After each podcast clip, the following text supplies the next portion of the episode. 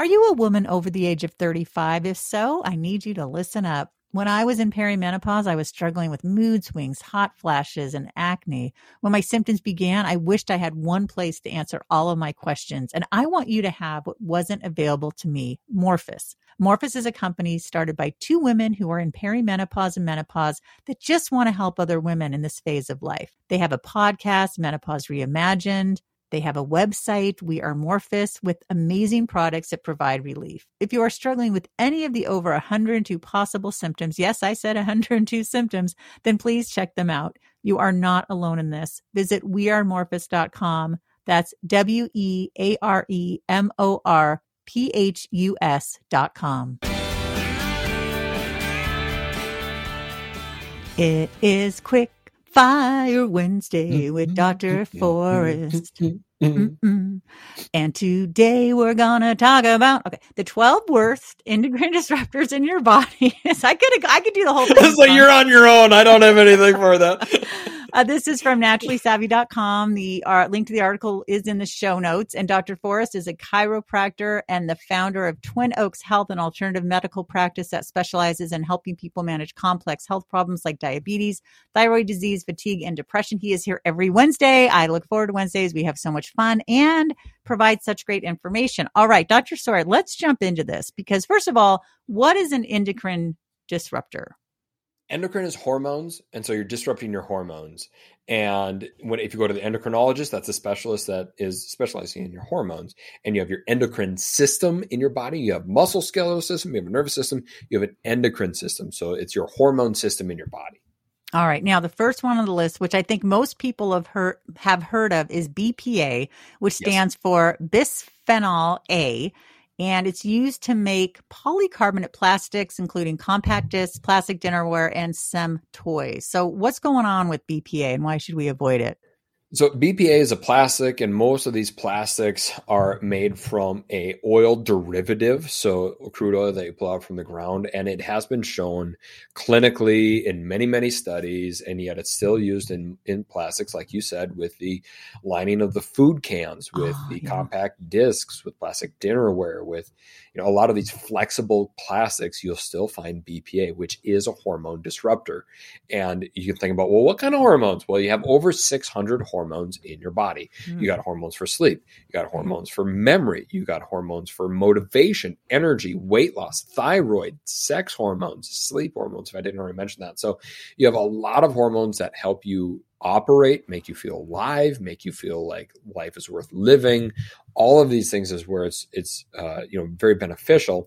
And when you have some of these chemicals like B P A, it's going to disrupt the signaling molecules in your body, which is going to make you feel, if you have if you struggle with depression or even anxiety or lack of motivation, or a lot of these other hormonal imbalances, can be thyroid, could be estrogen, could be P C O S. The list goes on. Like I said, you got a lot of them. But we'll, we'll keep going on here. All right. So number two is dioxins. This is interesting. One of the things that I love about Naturally Savvy is they bring a lot of awareness. And apparently there's uh, dioxins in feminine hygiene products. So there's a lot of good uh, products on the market now that don't have the dioxins in them. Where else can we find these and why are they bad? Well, with dioxins, you know, they can be in the in the bleached paper. So in the making of paper, you also find dioxins that have that bleached paper. So, you know, if you ever handle paper, like most people do, you can get some of that off on your skin. A lot of, like you said, feminine hygiene products have that. Uh, that will impact your reproductive development. So if you're having you know, problems bearing children or even maturing into adult age, that these dioxins can interrupt a lot of those signaling me- mechanisms. So yeah, that's uh, that is, it can also be contaminated in some foods that we think are, are healthy. Can be in, in meat, can be in milk, eggs, butter, fish. So the best way to really control the dioxin Uh, amount that we get into our bodies, and make certain you know where the milk you drink is coming from, what where the eggs are coming from, where the butter and fish and, and animal products, where all these things are coming from, and not just getting something from a bulk grocery store. I completely agree. Now, number three is atrazine. That is one of the most widely used pesticides. Yes, and it's used on corn sorghum, which is kind of like corn. It uh, doesn't have the ear of corn, but it looks a lot like it. Sugar cane, uh, but mostly it's used in the Midwest because that's the breadbasket of the United States. It's the it's Midwest, which is where I live.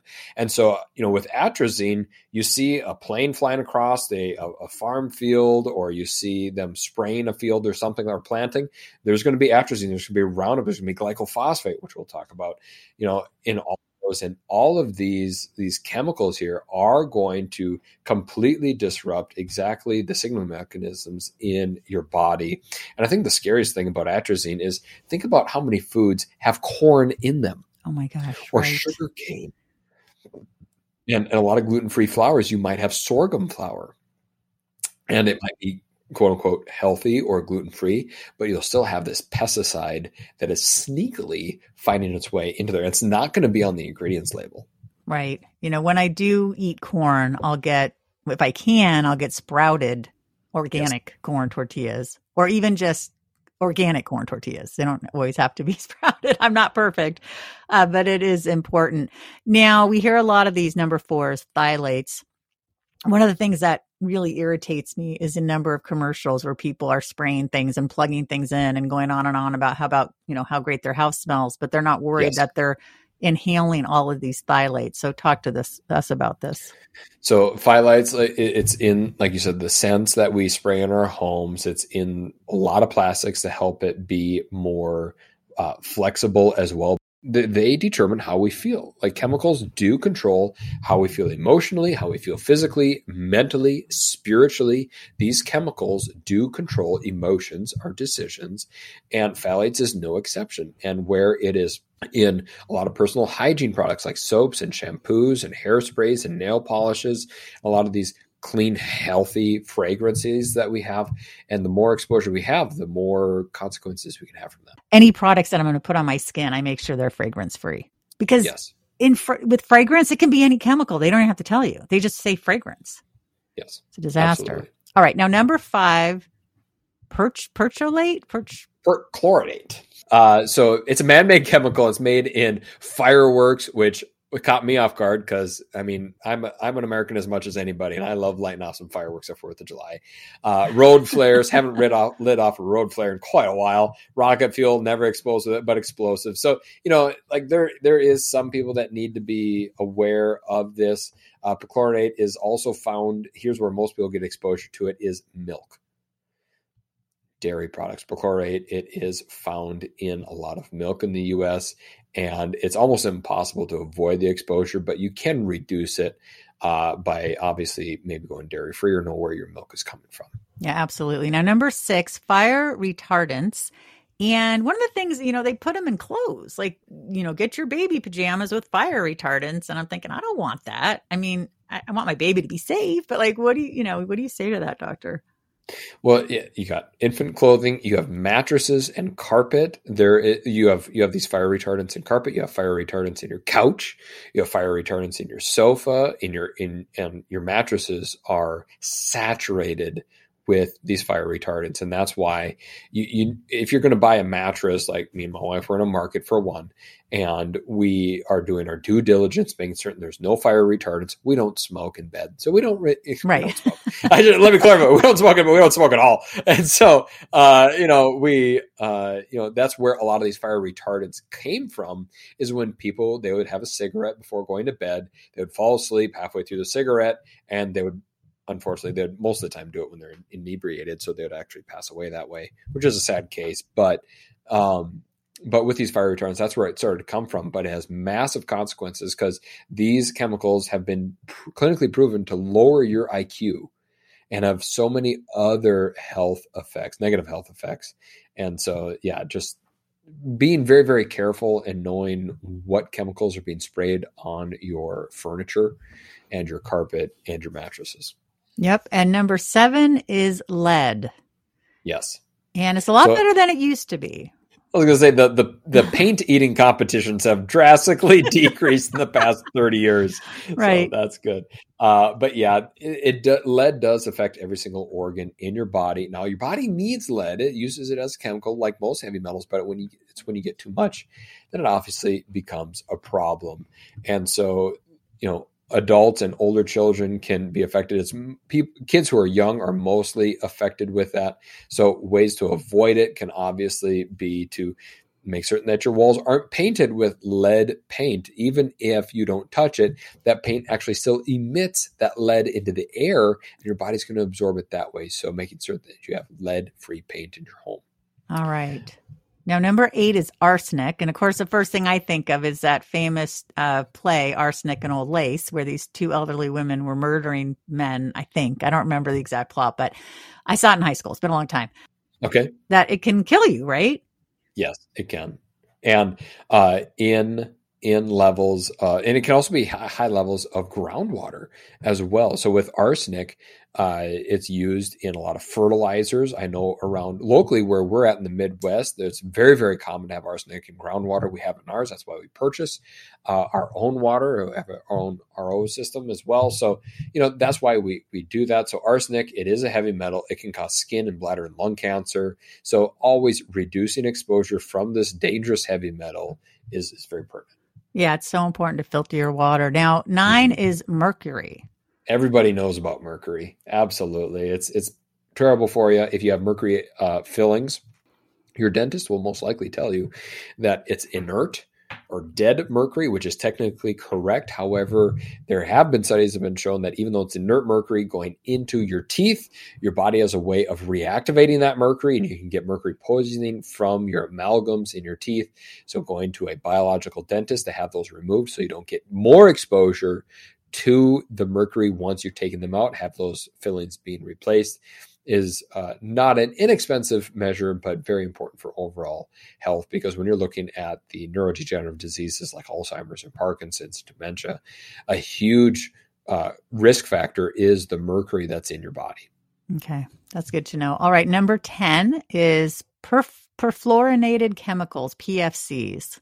Yes. So this is highly present in nonstick cookware. And when I first learned about perfluorinated chemicals, uh, we completely transformed our whole kitchen. We got, you know, cast iron, we got uh, carbon steel and stainless steel pans in our kitchen, because I don't want perfluorinated chemicals on the cookware that I consume and feed my kids.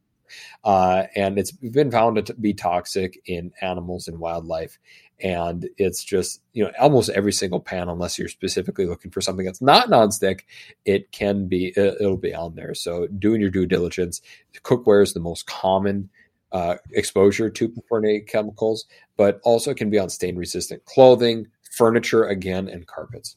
All right. We got two more. Number eleven is organophosphate pesticides. Yes, with, with this, this will affect your nervous system specifically, and it'll disrupt the enzyme that will help be the dampener on a specific neuro, uh, neurotransmitter called acetylcholine.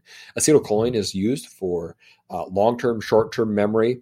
It's used to make certain that you don't have brain fog in the middle of the afternoon, these kinds of things. That's where acetylcholine comes in. And the organophosphate pesticides Uh, it will go ahead and disrupt and decrease that. So be, having a high exposure to this organophosphate pesticide will go ahead and increase the risk of obviously things that come along with that, which is dementia, Alzheimer's, and Parkinson's. And so uh, be particularly concerned about them, as a number of fruits and vegetables, especially in commercial farming, they are at a higher exposure of this pesticide. So getting organic produce is the best way. Stick to the clean fifteen, dirty dozen uh, approach is, you know, if we're on a budget, make certain to do that.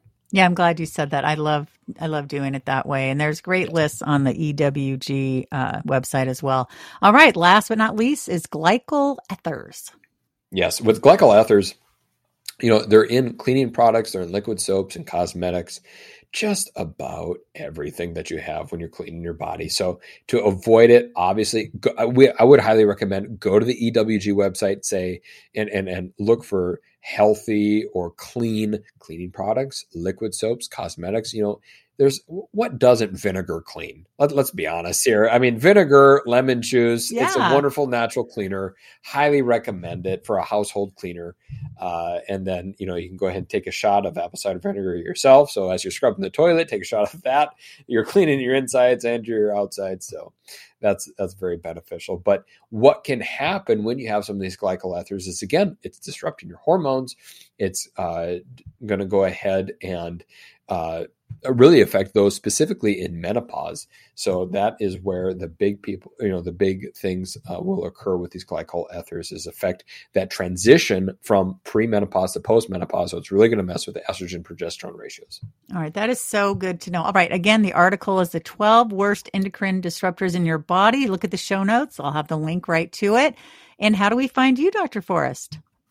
Uh, you can find me on most social medias. I'm at Doctor Forrest Sauer, but if you're looking to work with me and my clinic specifically, that's twin oaks health dot com. We take a functional medicine approach to optimal, healthy lifestyle living. We specifically work with people with challenges with gut, thyroid, and fatigue and energy.